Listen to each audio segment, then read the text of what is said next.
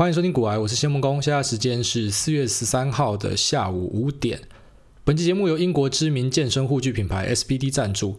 SBD 提供健力黄金猛汉所需的强力护具，是你在重训健身时的最佳伙伴。经典的世界专利健力腰带、护膝和不可或缺的护腕，都是国际世界大赛的指定用品。上班跟客户道歉跪久了，或是在家里要跪着做某些事情时，难免膝盖痛痛。SBD 护膝在你深蹲时保护你的膝盖，让你能突破大重量。很久没人搂腰吗？就算一个人深蹲，SBD 经典建立腰带也能紧紧地搂抱着你，让你核心满满，在挑战最大肌力的时刻为你撑腰。健身装备我们来突破极限，交给你，在一起我们将成为健身房里最漂配、潇洒的存在。更棒的是，现在输入 G O A Y E 还可以享特别优惠的折扣码，你可以在叙述栏的地方找到 SBD 的购买链接。诶，对，是的，我们有新的干爹了。其实我觉得。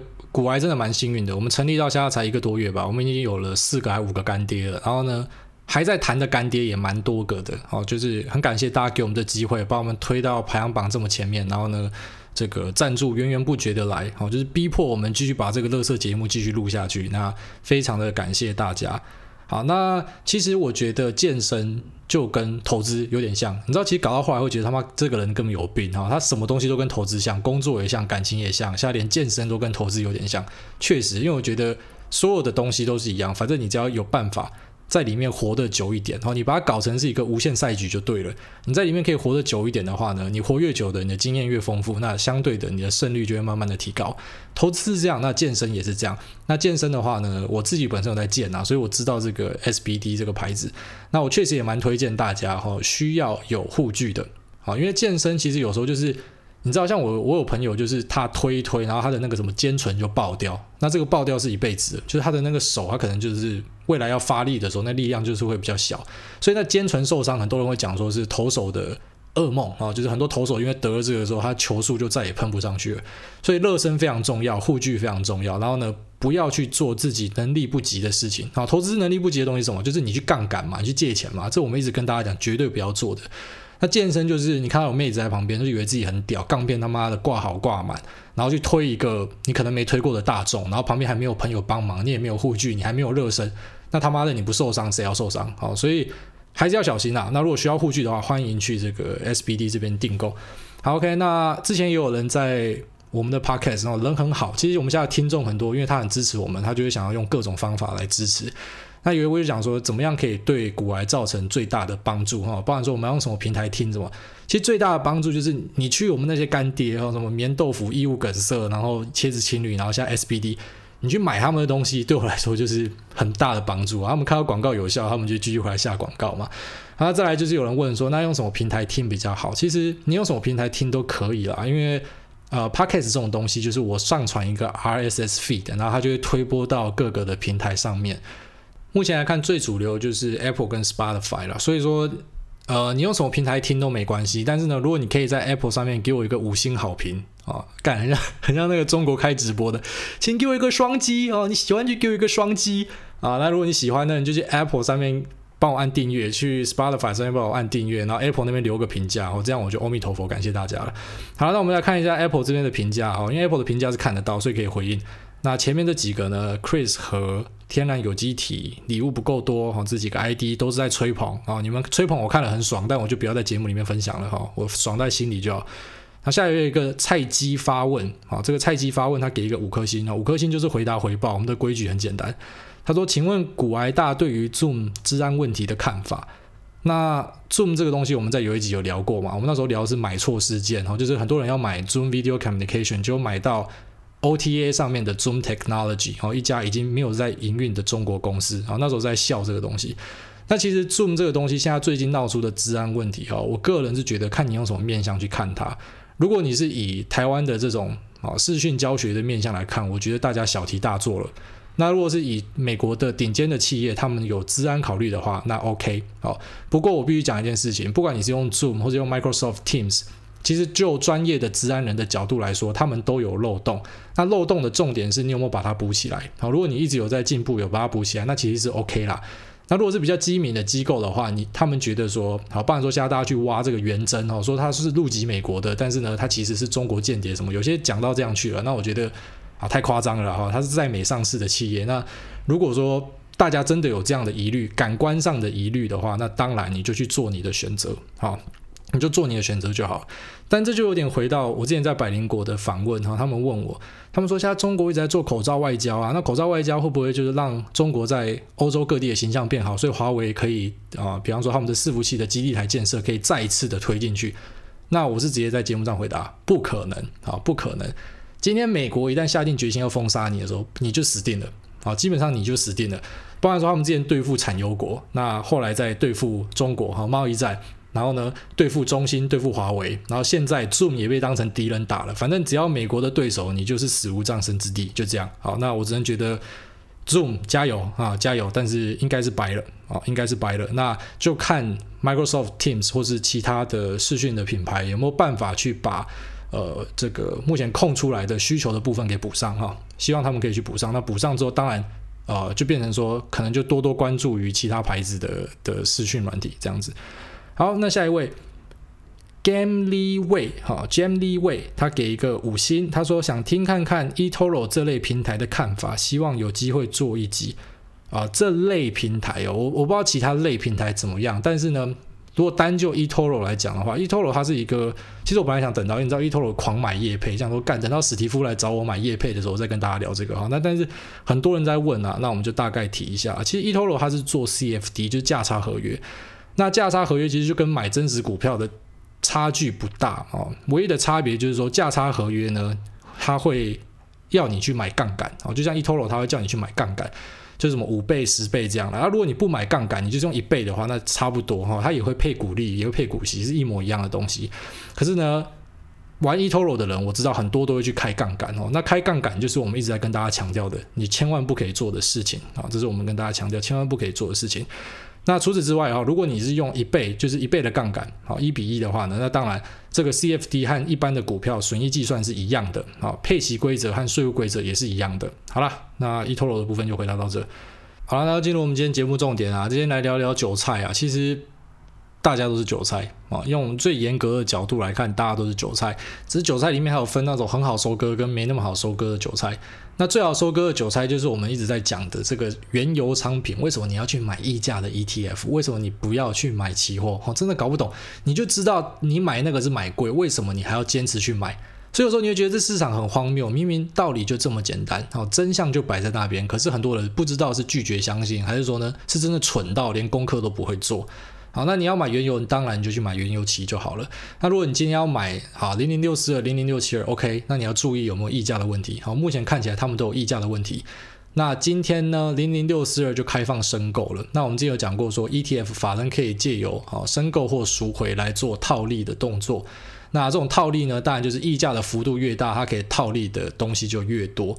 那你想说，那一般能看到溢价这么高，你可以进去套利吗？哦，可以啊，如果你钱够多的话，哈，一般最低的单位就是五百张，哦，你要直接买到五百张才可以去做套利。那以元大的这个石油呢，我记得它有放一个最低的保证款是四百多万吧，所以你要有这个钱以上的人，你才可以去套利。那重点是我还有自己朋友想要去做套利的，可是打电话呢都没有人接啊，他他不会接你的电话，他接了他也不会让你做啊，所以一般来说这个是给法人玩的，所以法人就很爽哈，就是在那边收割韭菜。你们溢价这么高，你们去尽量去买啊，你们去买哈，等到可以申购的时候，我就帮大家收割一波。那收割完之后呢，好，就是溢价收敛之后，就后来又再产生新的溢价，所以就真的看不懂啊！你们才刚被收割完，然后又一群人冲进去把价格往上推，好啦，开心就好，好，开心就好。那这溢价哈，就是它跟一般的个股不一样，一般的个股呢，你可能会听到说，人家 A 公司收购 B 公司的时候会有溢价。啊，那很正常嘛，因为收购之后可能会产生更大的效能，好，就是一加一大于二的意思啦。那可是呢，这种商品的溢价呢，简单来讲，没有什么东西啦，就是你买贵了，好，单纯就是你买贵了。好，那第一个韭菜的例子讲了之后，接下来我们要讲第二个韭菜。第二个韭菜是谁呢？我觉得就是全台湾的人民。还记得我们在几集之前曾经讲过，华南永昌因为避险不及赔了三十四亿这件事情吗？那那时候我在那期节目里面讲说不可能啊，我觉得事情没有那么单纯，因为呢，避险只有你有没有做，没有什么叫做避险不及。好，这就像是我今天假设持有一千张或者一万张台积电好了，那我知道说可能国际局势会进入一个动荡，所以呢，我可能会遭受到一些亏损。那难不成我要把台积电全部卖掉吗？哦，因为你一千张卖掉，它的手续费、交易费是非常非常高的，所以一些人的做法呢，他就会在期货市场好放空。比方说你有你有一亿部分的台积电，那我就放空大概三千万到四千万部位的台子期。那因为台子期跟台积电是高度联动嘛，所以呢，这样子如果说下跌或上涨，那我的损失或是我的获利都会收敛，然后就相对于是一个买保险的做法。那这样子 OK 的，大家都听得懂。那可是呢，华南永昌在卖出他们的权证的时候，他们理论上也要去期货市场放空，哦，来做一个避险。可是呢，他们说是避险不及，那我就讲嘛，没有什么叫避险不及，只有你要不要做而已。好，那那时候造成的损失是三十四亿，第一波新闻出来是说三十四亿，然后昨天第二波新闻出来说是四十七亿。所以为什么中间会突然增加十三亿？这十三亿是哪里来的？哦，原来他们讲说，所以他们最后面做避险的，他们最后面有放空了，只是在相对低点放空，所以被往上嘎。干这件事其实听了真的觉得超级超级不可思议的。如果你把华南永昌，然后你把那一来一去遮起来，好吧，把华南永昌遮起来，那把金额遮起来，我他妈的会以为这是我刚进市场的操作。你在最高点的时候做很奇怪的事情，然后你在最低点的时候放空，然后给人家嘎，这就是他妈追高杀低啊！好，这个就是这个就是空在起涨点啊，就是很很莫名其妙的操作。其实我老实讲，这件事情荒谬到我真的觉得，到底台湾的金融监管单位在冲三小，到底这里面银行的内控单位在冲三小，太莫名其妙了哦！我之前就已经曾经贴过一篇文在讲这个，我除了在节目里面有录之外，我贴一篇文在讲，那里面我提到一点，就是说我觉得。我还有一个更大胆的猜测，但是我不敢讲。好，那我现在直接讲我更大胆的猜测是什么？我觉得根本要去查是谁在这里面获利，因为大家要知道，华南永昌是属于华南金控下面的。那华南金控有三十 percent 的持股是政府持股，所以它是一个官股银行。大家很喜欢讲说，纳税人的钱被怎样浪费了？他妈的，每次哪个公务员哈这个贪污，然后贪一个小东西，然后全部人就把他往死里骂嘛。哦，当然他该骂没错。那大家一直在看这种哈小钱十几万、百万等级的，诶，你莫名其妙，你直接四十七亿，然后如果说三成是政府的哈，我们就大概算，就算三成是属于老百姓的纳税钱好了，诶，十几亿就这样不见了。然后呢，目前有人受到惩罚吗？没有，没有人受到惩罚。金管会说要进去调查，我就在等说看福利熊调查的结果是什么。但我真的觉得这件事情他妈逼得太扯了，你一定要去查说到底是谁在这里面获利。好，这种金融衍生品交易就是有人赔钱就有人赚啊，那到底是谁赚的？是不是大家讲好的？好，我就大胆的问一个，是不是大家讲好的？不然我殊难想象怎么会有这么低端的操作？这个根本就是刚进市场的人才会犯的错。你一家银行，好，金控这么大一家，那你的券商这么大一家，其他人是他妈是纸做的，是不是？其他人是塑胶做的，是不是？就是他们前一波新闻发出来讲说，是因为一个什么狼性操盘手嘛？好，这个。他很有狼性，很敢赌三小的，然后呢，他造成这个巨大的损失。哎，靠腰一个人就可以让你银行蒙受这么大的损失，你是在讲鬼故事是不是？你们的内控单位是全部在睡是不是？啊，还说这个稽核的主管全部都是纸扎的啊，就是这件事情真的太莫名其妙了。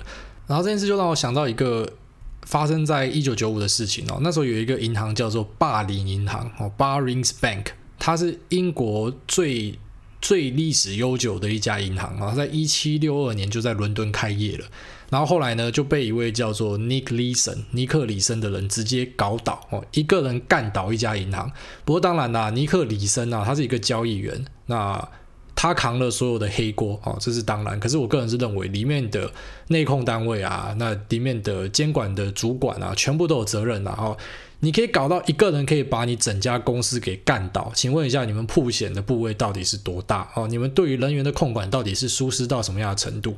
那这尼克里森他其实从一九九二年的时候他就开始去隐瞒他的亏损，那伪造买卖交易记录，哈，造假一些交易，那是直到一九九五年发生阪神大地震的时候，那时候日本的股市大跌，它的部它的部位呢就因为这样子爆掉，那为了去补回这个爆掉的部位，他就开始做。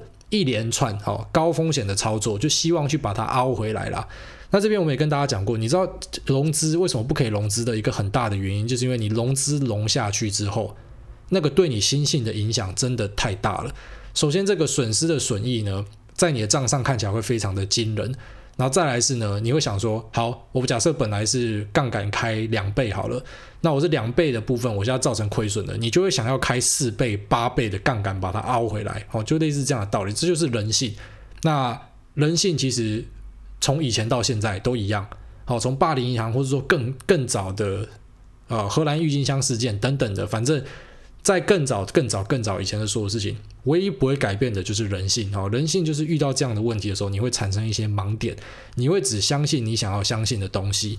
那这个尼克里森在凹单的结果之下呢，最后面造成的损失非常非常的巨大哦，是十四亿美金。那这十四亿美金呢，是霸凌银行的资本额的两倍。那也因为这样子，霸凌银行就倒掉了。好，倒掉之后，后来被荷兰的 ING 集团用一欧元哈，就象征性的一欧元给买去了。哦，那现在霸凌银行就变成一个什么投资投资部门还是投资银行什么的，反正它还活着啦。哦，就是它的那个名字还活着，但那时候就倒掉了。所以。今天华南遇到这样的事情，其实我觉得，我不知道，我真的觉得太夸张了。其实前面发生的哈元大这个福利熊送福利事件呢，我已经觉得很夸张，很夸张了。结果没想到一个股灾让我们看到更多更夸张的事情。那其实老实讲，发生事情我们就是把事情解决掉就好了啊，就是把事情解决掉，该坐牢的去坐牢，该惩罚的去惩罚，好，该怎么办就怎么办，按规矩走。然后之后呢，我们改变新的 SOP，反正就每一次把 SOP 调得更好。这个就是主要的价值啊，好，这就是我们所谓的进步价值啊。你要进步的话，你要做的事情就是这样子。好了，那最后一个话题就聊新加坡的李显龙太太何金啊，她在转贴台湾捐赠口罩的文上面留了一个儿这样子。他其实老实讲，他妈的也没有人知道他儿在打嗝还是冲他笑，还是说他是呃，还是说他是表示负面的情绪？其实真的没有人知道。那我翻他过往的贴文呢，其实他不是第一次儿，哦，他很常儿。就是那个 E R R，那个就是儿这样子。那老实讲啦，你看他的贴文的频率跟速度，就跟川普的 Twitter 一样，其实都是有人在照顾啦。好，那这些文胆们呢，我们所称的文胆小编，然后讲好听一点叫文胆。那他们当然就是跟他们的组织基本上是那个头脑是对接在一起的。然后你发文的方式要像你的组织，那很多的时候呢，你讲的东西也是要跟你的组织是马上有对到的。然后你们随时都要去做沟通。那老实讲，我们也不知道到底是不是他自己发的了哈。那其实是不是自己发的也不重要，就像川普的推特到底是不是他自己发的不重要，但是你在炒股的路上呢，你有川普的推特，就等于是你有一盏明灯哈，就差不多是这样子的感觉啦。那何金他讲了一个儿之后呢，我觉得比较不好的是很多台湾的网友哈，就跑去人家的页面上面骂了一些啊比较难听的东西。那其实老实讲，我们也没有办法去管制所有的网友素质一定要到某种程度才可以发言嘛。啊，其实老实讲，我我很常有一个很大胆的想法，非常大胆的想法，就是我觉得民主要调整成修正式的民主。你知道，有些人其实就是他妈不要投票啊。有些人你就是不应该投票。其实我真的有很多大胆的想法，包含说，我认为安乐死马上就应该要执行。好，其实我们早就要有安乐死了。然后呢，民主要有修正式的民主，因为有些人根本没有资格投票。我觉得，比方说你在社会上，你根本就是没有生产力的。啊，而且你不是因为你有什么疾痛病痛，你就是一个他妈的废物的话，废物投什么票啊？好。废物投什么票啊？或者说那些网络的那种黑特哈，就是你在现实生活过得他妈的超惨的，然后大家都不爱你哦，爹不疼娘不爱，然后同事又要排挤你，然后连老板都觉得你是低能，所以你跑到网络上去发泄。然后呢，这种人你对社会一点贡献力都没有，你到底要投什么票？哦，就是我不知道，我相信是很多东西是可以讨论的啊，像大家大家会讲说。共产党的机制不好嘛，我们都知道。那民主的机制也会出一些问题嘛。那我们或许最后面就会搞出一套，就是所谓的修正式的民主，就是来排挤这些民主体制里面智障所造成对民主的损害哈。我们会去排挤掉这些人，那我们就可以去做出一个更好的民主的方式。那我个人觉得，就是他们跑去人家的板上去这样骂哈，我觉得很像小粉红出征啊。在我的角度看来，我觉得跟小粉红出征唯一的差别就只是立场不一样啊。但是呢。想法是一样的，中心思想是一样的，反正就是有人犯到我们的国家或是我们的感情的，然后所以呢，我们就要去逼他道歉，我们就要去攻击他，哦，这个真的是一个好的好的做法吗？我觉得现在在台湾，我们很多东西是不可以讨论的。你出来讨论的时候，你会被人家说是扯后腿嘛？哦，好像我们只能够专注一些，就是大家希望你去专注的东西。可是我觉得民主的多元啊，社会的多元是非常重要的，各种的意见。各种的想法都是非常重要的。如果说今天一个政权要搞到说他希望你是一言堂哦，你只能有一种声音的话，那你就变成是共产党了。好，那我们真的要用共产党的方式，或者说共产党的态度来推我们所相信的理念嘛？然后说我们自己是好某种的呃进步价值之类的。我觉得这不对哈，这就是像是你在凝视着黑暗的时候哈，黑暗同时也在凝视着你。你在做一些极端的手段的时候呢，其实你就跟那些人没有什么两样了啊。那这当然是我自己的看法了，而且其实我觉得何金呢，他不是一个随便的小咖哦，所以当然你可以换个角度来讲，那既然你不是随便的小咖，你怎么可以破二二啊？但是又再换个角度来讲，二二又代表什么？到底他讲二二又怎么样了哈？他讲而我们有什么东西受伤了吗？还是怎么样？还是说我们捐口罩就是希望要获得的是大家要对我们拍手哈？我们就是要大家来捧我们。但这样子不就跟那些中国玻璃心很像吗？所以我不知道这件事情我，我不会去下一个真正的结论，我也不想去做什么批判呐。哈，反正就看大家怎么想啊。那我个人是觉得这件事情很很莫名其妙。那不过何金的身份是蛮有意思的哈，他是淡马锡的执行长。那淡马锡这家公司呢，就是新加坡政府百分之百持股的投资公司，然后也被号称是全世界数一数二最神秘的公司，因为呢，他们从来不去公布他的财务报表啊。可是呢，他们目前以二零一九年的数字来看呢，他们的股息收入大概九十亿新加坡元啊，那股本回报率是九 percent，十年期股本回报率是九 percent，那集团的投资组合总价目前大概是在两千三百亿美元左右哈，所以是一个。很庞大、那很强大的公司，所以很多淡马锡入股的公司，大家就会去关注。啊，那在台湾比较有名的例子就是 Gogoro 了啊。Gogoro 之前在引进三亿的国外资金的时候，其中一个股东就是淡马锡。那我个人是认为说，何金好可以挂到这样的位置啊。我知道一定有些人会讲说，他一定是因为他就是李显龙的太太，他有办法嘛，好之类的啦。但是我相信他也不是什么笨蛋啊，所以全部人跑去出征他，到底对于台湾的外交会不会有好的帮助啊？这个是值得思考的。你今天如果全部人跑去骂耿爽，跑去骂华春莹，或是跑去骂赵立坚，我觉得拍手哦，拍手叫好。反正你骂他们就是就是不痛不痒，没差嘛。可是呢，最近发生的一些事件呢，我开始有观察到哈，台湾的网民有越来越激进的这个样貌出现。那老实讲，我我不打算去改变整个社会的文化，那我也不想不想去当什么。救世主啊，或者说好像说我要登高一呼，呼吁大家不要这样。我能做的就只是在这个投资的节目里面呢，跟大家分享那样子的心态，在投资里面对你来说也是很不好的。好，我就讲一个当兵当兵的例子。当兵呢，我们有一个白白胖胖的人，好，一个白白胖胖的林兵。然后呢，这位他真的就长得很像弥勒佛，只是就是很很白很白这样，就是人畜无害的样子。结果呢，平常大家蛮喜欢去欺负他的，然后就去逗弄他，这样，因为他反应很慢。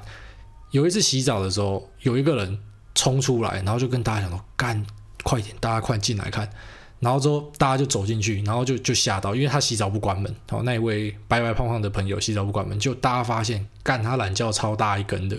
哦，就是，然后朋友就跟我讲说，那个叫做拱兰，哦，就说台语叫做拱兰。然后我到现在都还不知道到底拱兰的定义什么，反正就我看来就是说，好，反正就是懒觉很大的那一种人呐、啊。然后他就是很很沉着，哦，就是很很稳重，那就是平常这样子感觉说大家都在笑他什么的，那他就是默默的，你看，surprise motherfucker，I got the biggest dick，哦，类似这样子，那。这个事情就给我一个很大的启发哦，就是我就觉得，其实，在投资圈里面的人哈，我要讲说我认识的，或是我看到的，我觉得厉害的人，他就是给我那种哦，就是那个拱然的气质，就是他平常就这样子跟你笑面笑面的哦，感觉他这样傻傻憨憨慢慢的。结果他妈的，他的 secret weapon 超大的，就是他很强的投资人，我觉得真的都有这样子的味道，就是他不会在接收到一个资讯的时候，然后就马上有一个很极端的情绪反应哈，或者说很容易高兴、很容易悲观，不会，就是你就感觉他都是稳稳的啊，他就是很冷静那样稳稳的，然后所有的资讯呢，好，经过他的处理之后，他会去做一个判断，那这个判断呢，可能不是很快、很急、很快的判断，好，他可能就是。等了几天，他思考了几天，他就做出一个判断。可是这个判断跟决定呢，往往都是很好的判断跟决定。